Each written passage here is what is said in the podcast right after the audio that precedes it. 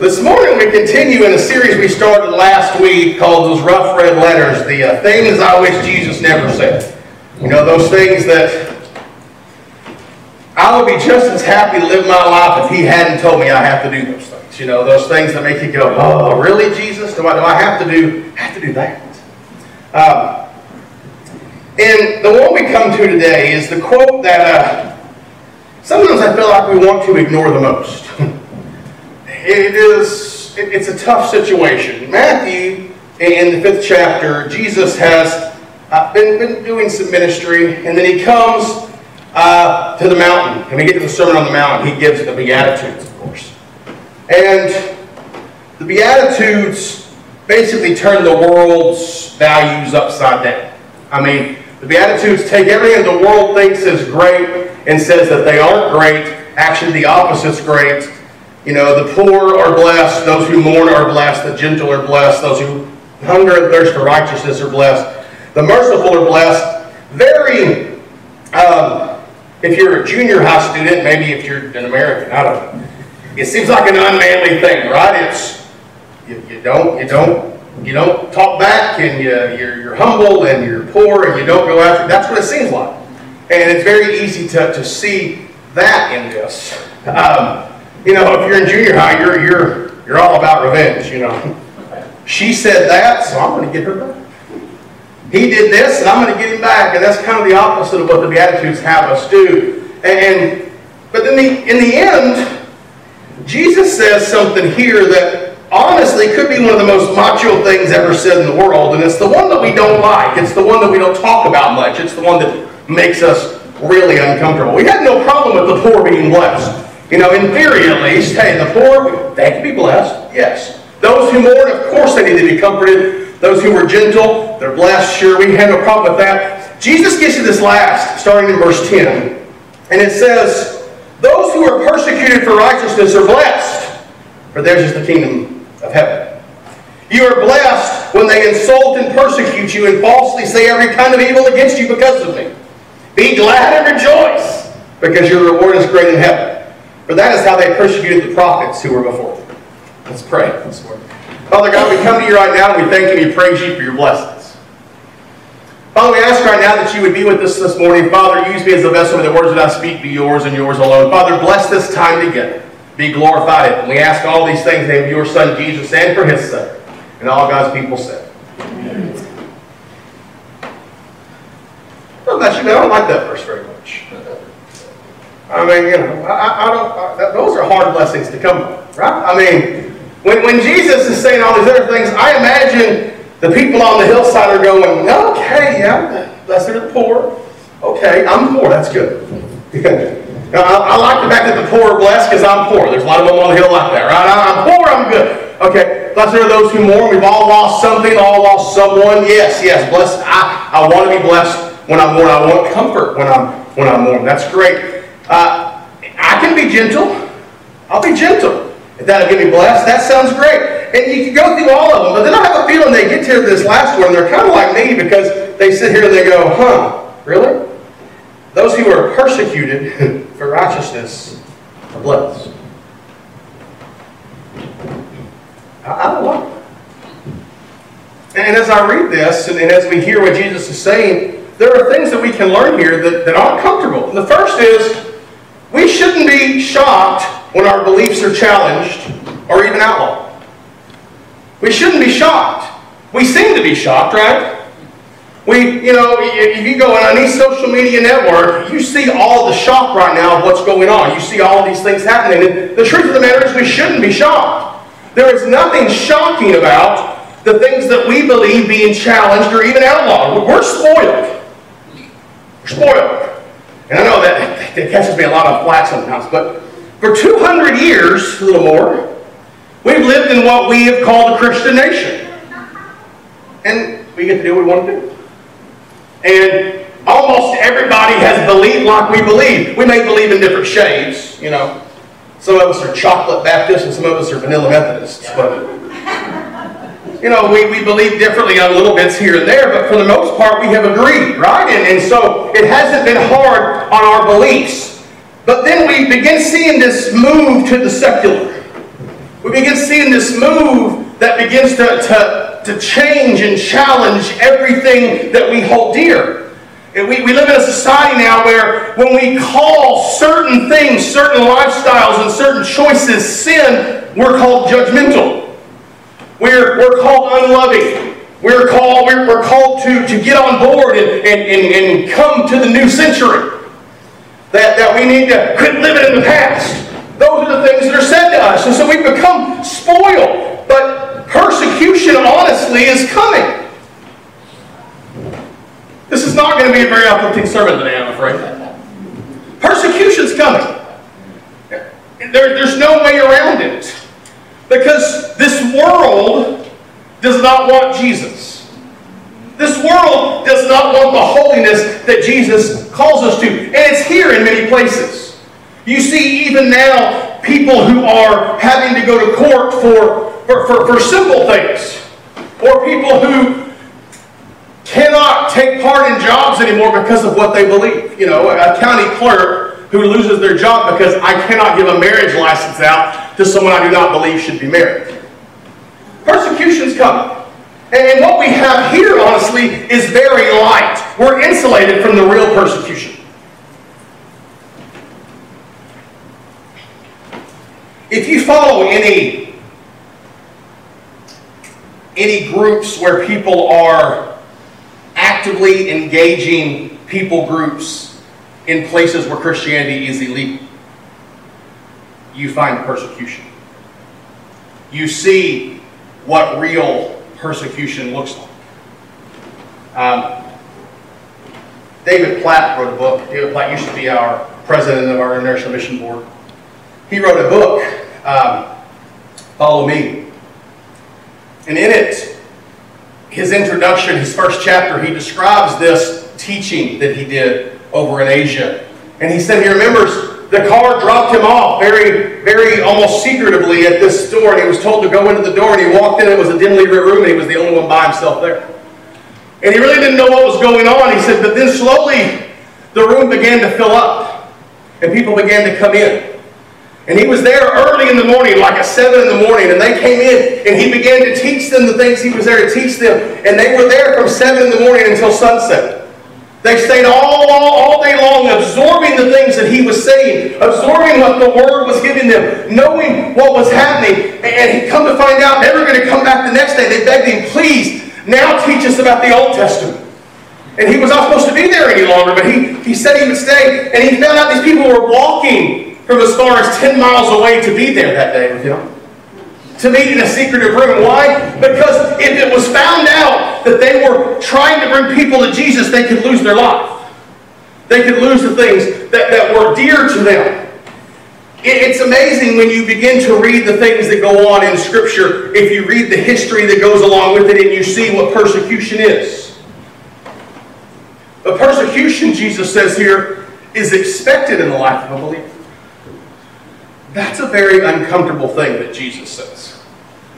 He doesn't say, well, if you are persecuted. He says you are blessed when they insult you. This isn't something that, well, if it actually happens to happen to you, this is expected to happen.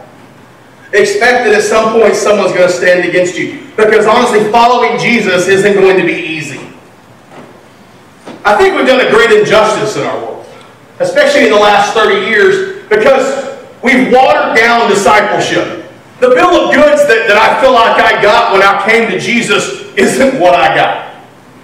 You ever bought something and had buyer's remorse? You know, I mean, you buy the car and you get it home and it doesn't fit like you want it to fit. I absolutely hate our Dodge Journey. I will admit that. Carrie thought it was the greatest car in the world. She wanted it because it had a new car smell. I should have known better. But we got it, and got it home, and I don't like the way it drives, I don't like the way I fit in I don't like any of those things. And when Jesus was told to me, it was simple, right? That's how we've always, it's simple to know Jesus, right? We, we say, you walk the aisle, you say a prayer, you accept him into your heart, and you're going to heaven, and it is simple. But there's more. There, there's more expected. Jesus doesn't want us just to have the ticket to get in. He wants us to have the backstage pass. He wants us to have more than that. He wants us to live a life here that is set apart and that is called out. Jesus teaches that at the beginning of his ministry. He said it's not going to be easy. The guys come to him and say, I'll follow you wherever you go. And he says, Foxes have holes and birds of the air have nests, but the Son of Man has no place to lay his head. It's not supposed to be easy. We tell people to say a prayer and love Jesus, and one theologian called that the great emasculation of Christianity. He said we've sissified Christianity. We boiled it down to love. It's all about loving and loving and loving, and there's that's in there. That is Christianity. But we talk about it with those words we talked about last week that love in the Bible isn't the same as love that we think about in our culture. This isn't the butterflies. It isn't the emotion. It's that idea the action that we live out, putting other people's needs in front of our own. And so when we've taken all of what Christianity is supposed to be, and we've said just love, all of a sudden there's no challenge. All of a sudden we feel like, eh, I just got to say I love Jesus and I'm okay. But it doesn't work that way. Does it work that way in your marriage, Gus? I'm just asking. I mean, if I just say I love, I, I, love my wife, but I never spend any time with her, and I never bring her any gifts, and we never go anywhere together, is that love? That's a roommate. I've had roommates. I've kicked them out before because I couldn't stand them. God calls me to love. He tells me to do something different. And so when we're, we're looking at this, we have to understand that following Jesus can be the greatest challenge of our lives if we actually follow him and into what he wants us to follow him to.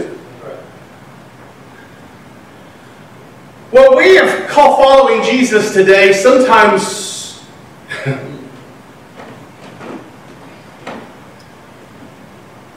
how do I say this without being rude? Um, just doesn't cut it, right?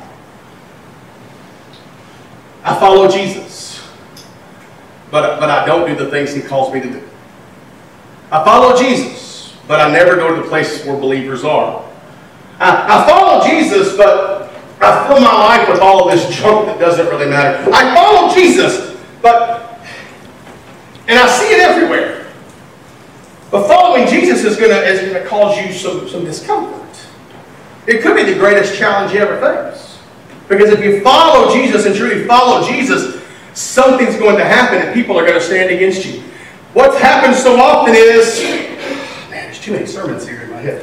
Um, parable of the soils, remember? The people who, when the, when, when the seed fell in, they jump up with joy, and the minute someone stands against them and something out of life comes, they wither away.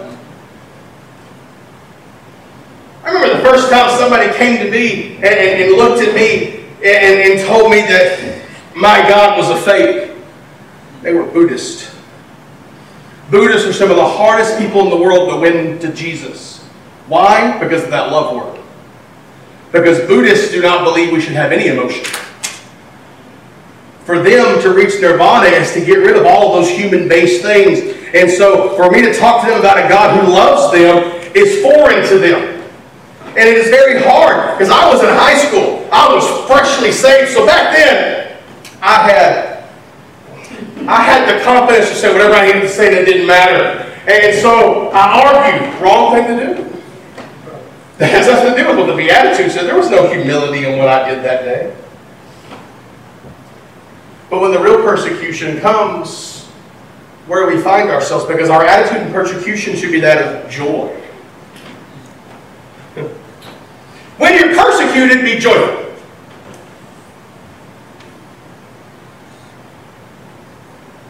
that doesn't mean happy. Oh, I don't have to be happy. Because most likely you're not going to be happy in persecution. But you can have a calm assurance that this is it.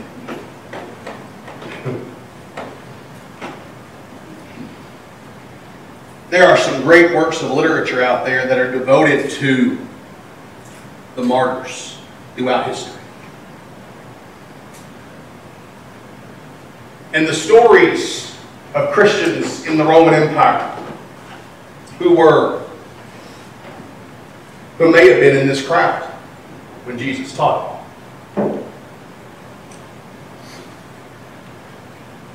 They would round them up and put them in the middle of the Colosseum for the lions or the elephants or whatever else to, to kill them.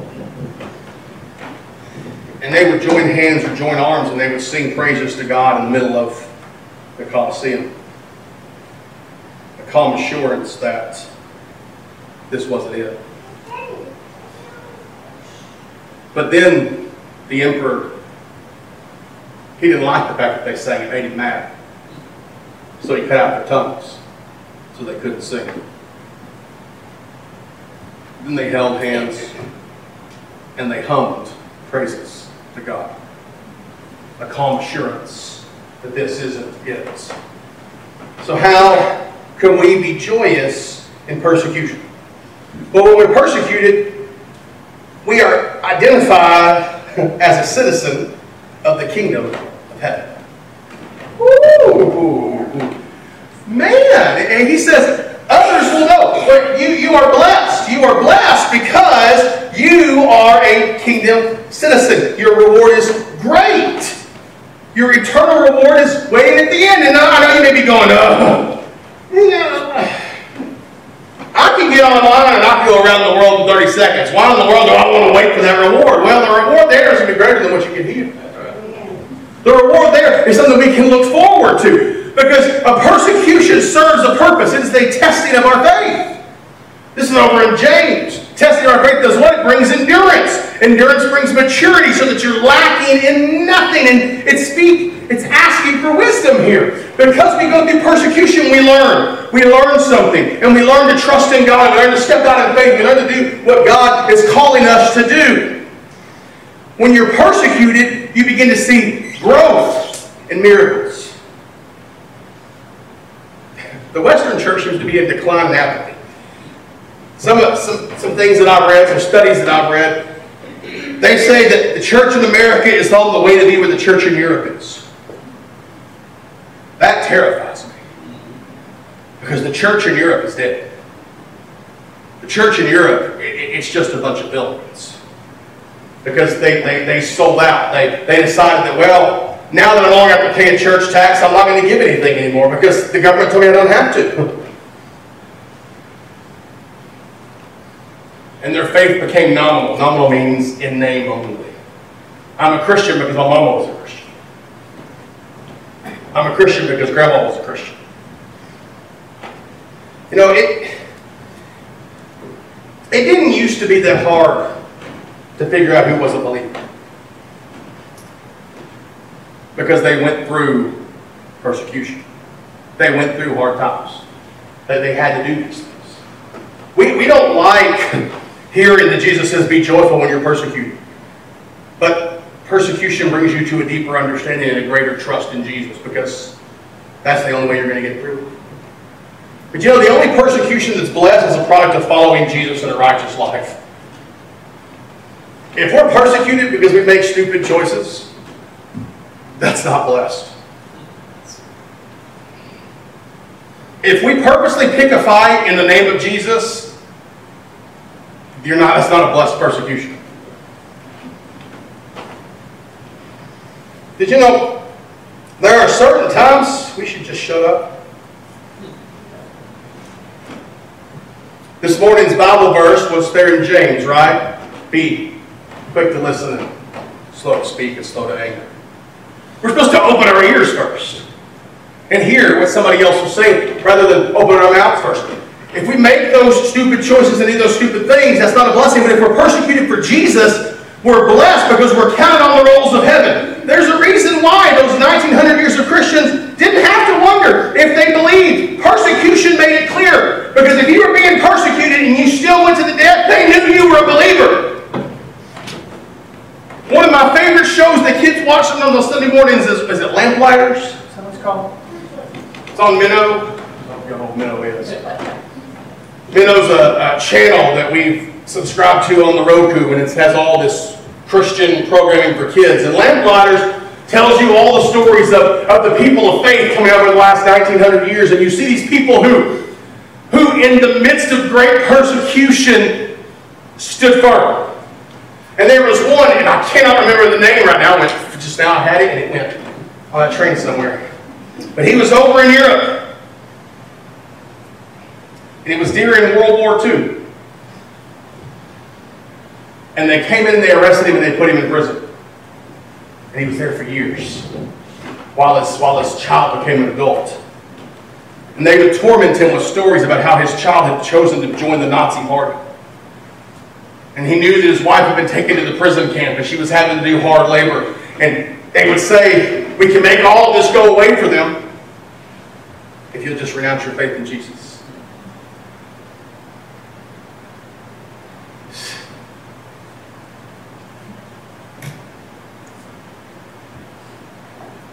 We have a tendency to think that when Satan comes to test us, he's going to test us. You either die or you stand for Jesus. That's not how Satan works. That's not how the devil works. When the devil comes, he's not going to be straightforward. He's not going to come and say, Do you want to die or do you want to stand up for Jesus? He's going to come and say, Do you want them to die?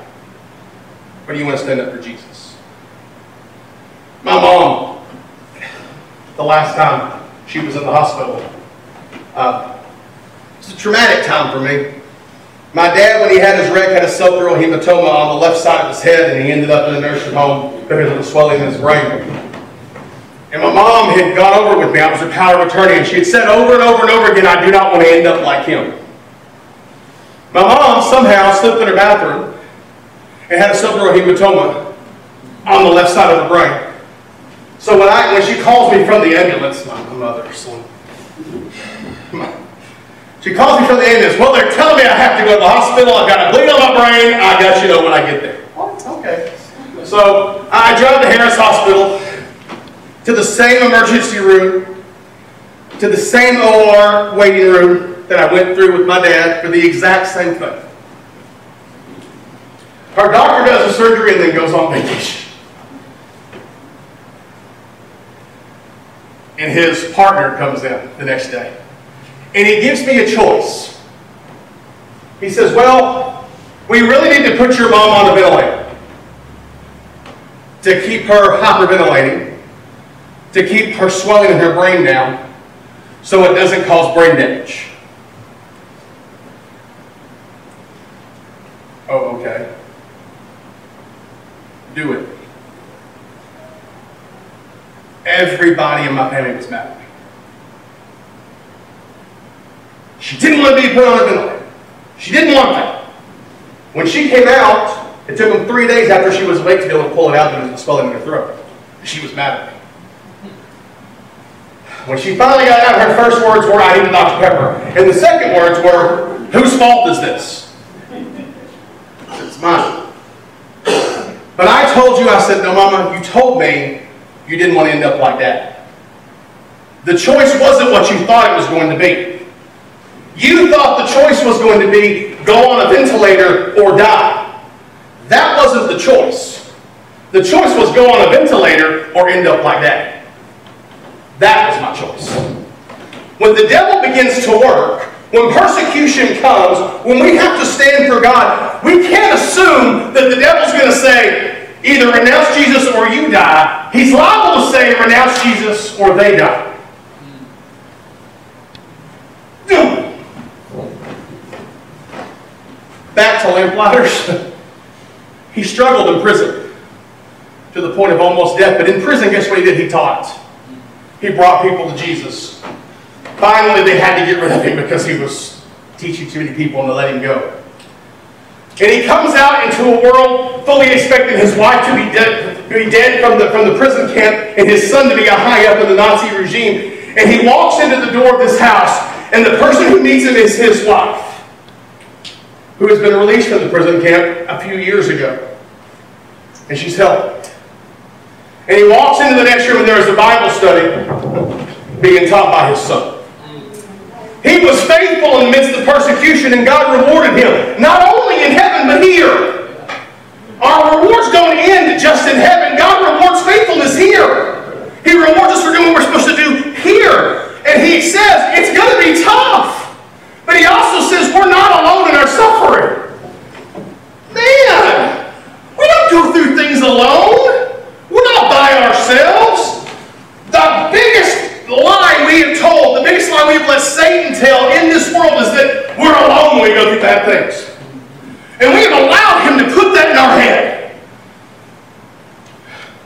And you're going, well, Brother, no, it's true. Because guess what? When you fall off into something that you don't need to be into, you don't call the people around you and say, pray and help me. You sit there and say, I'll just take it to God because nobody can know. Whatever, that's stupid.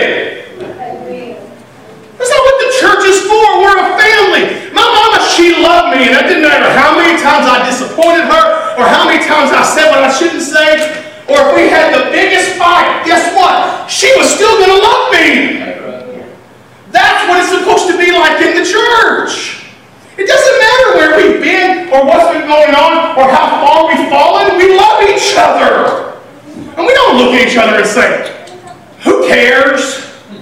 My mama never once, when I did something that she knew I shouldn't do, she never once said, why did you do that? That was so bad. She said, come here, baby, I love you and she would, I would, she would just put her arms around me, and I would melt into her. Because I learned more about unconditional grace from a woman who did not go to church and be with Jesus until the last five years of her life than I did from anybody else ever in church. Because she loved me. That is what the church is supposed to be like.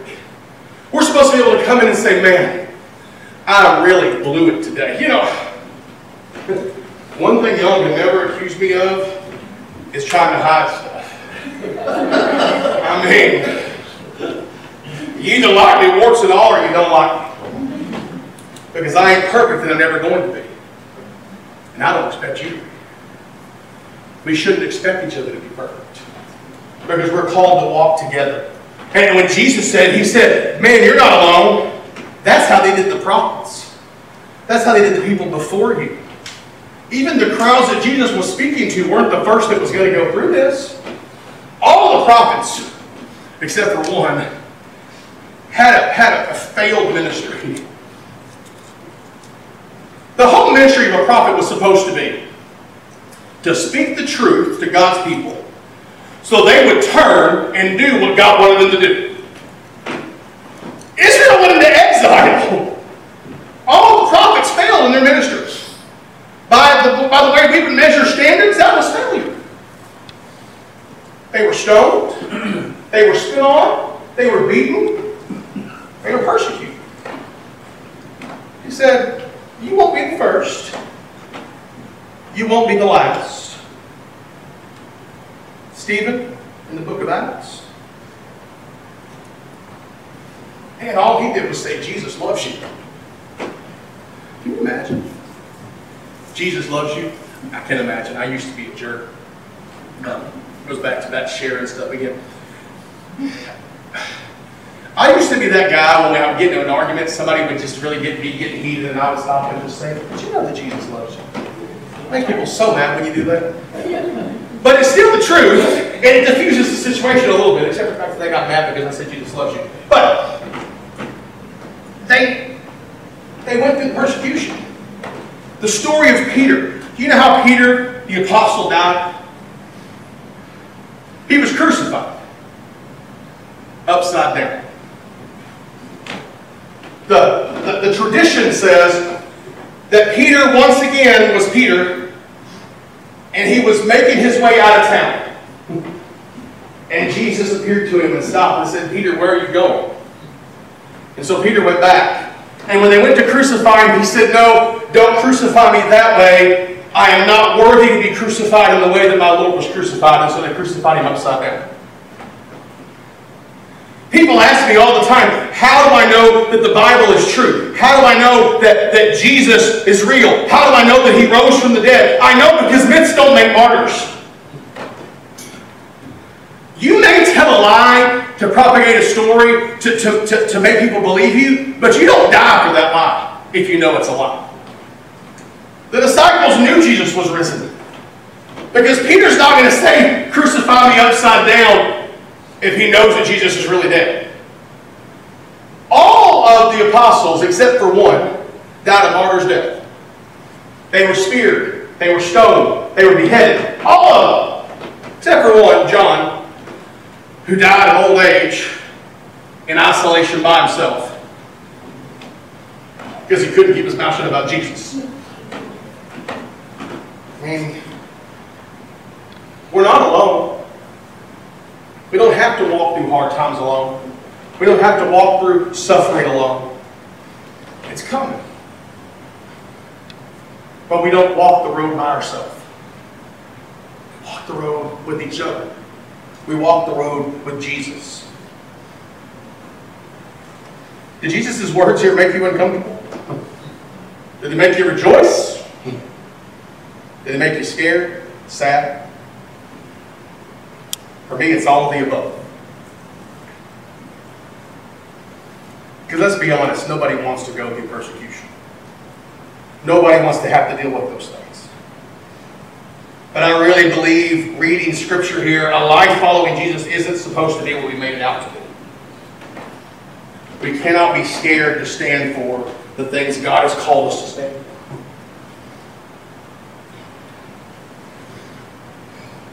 And while I'm thinking about it, nowhere in the Bible does it say, if you share this, you love Jesus. That's a fix.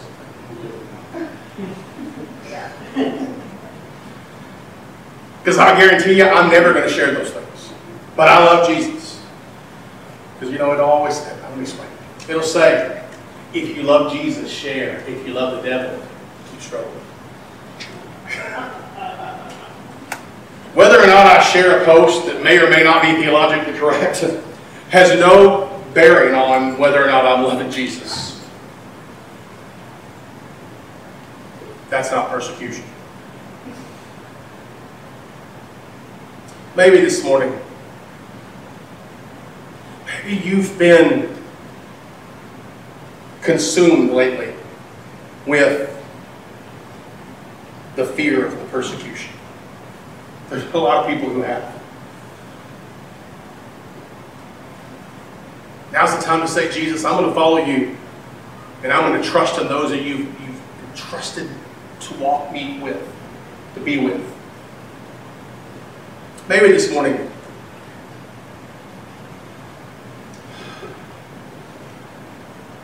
you're being persecuted and nobody knows about it. Because that could be happening. There could be somebody who was just hammering you all the time. Walk through it alone. Find somebody. Confide in them. Let them pray with you. Maybe this morning you want to pray. The altar's open. I'll pray with you. Maybe you want to start missions or ministry. Maybe you want to join this church in membership. Maybe this morning you have some other need that I haven't mentioned. Now's the time. Or this morning maybe you don't know Jesus. Maybe you've never taken that step. Maybe you've always been going, well, I just don't know. I don't know what difference it makes. It makes all the difference in the world. It makes a difference between eternity and hell or heaven. Now's the time. Whatever you need, give it to Him. Father God, we come to you right now and we thank you, we praise you for your blessing.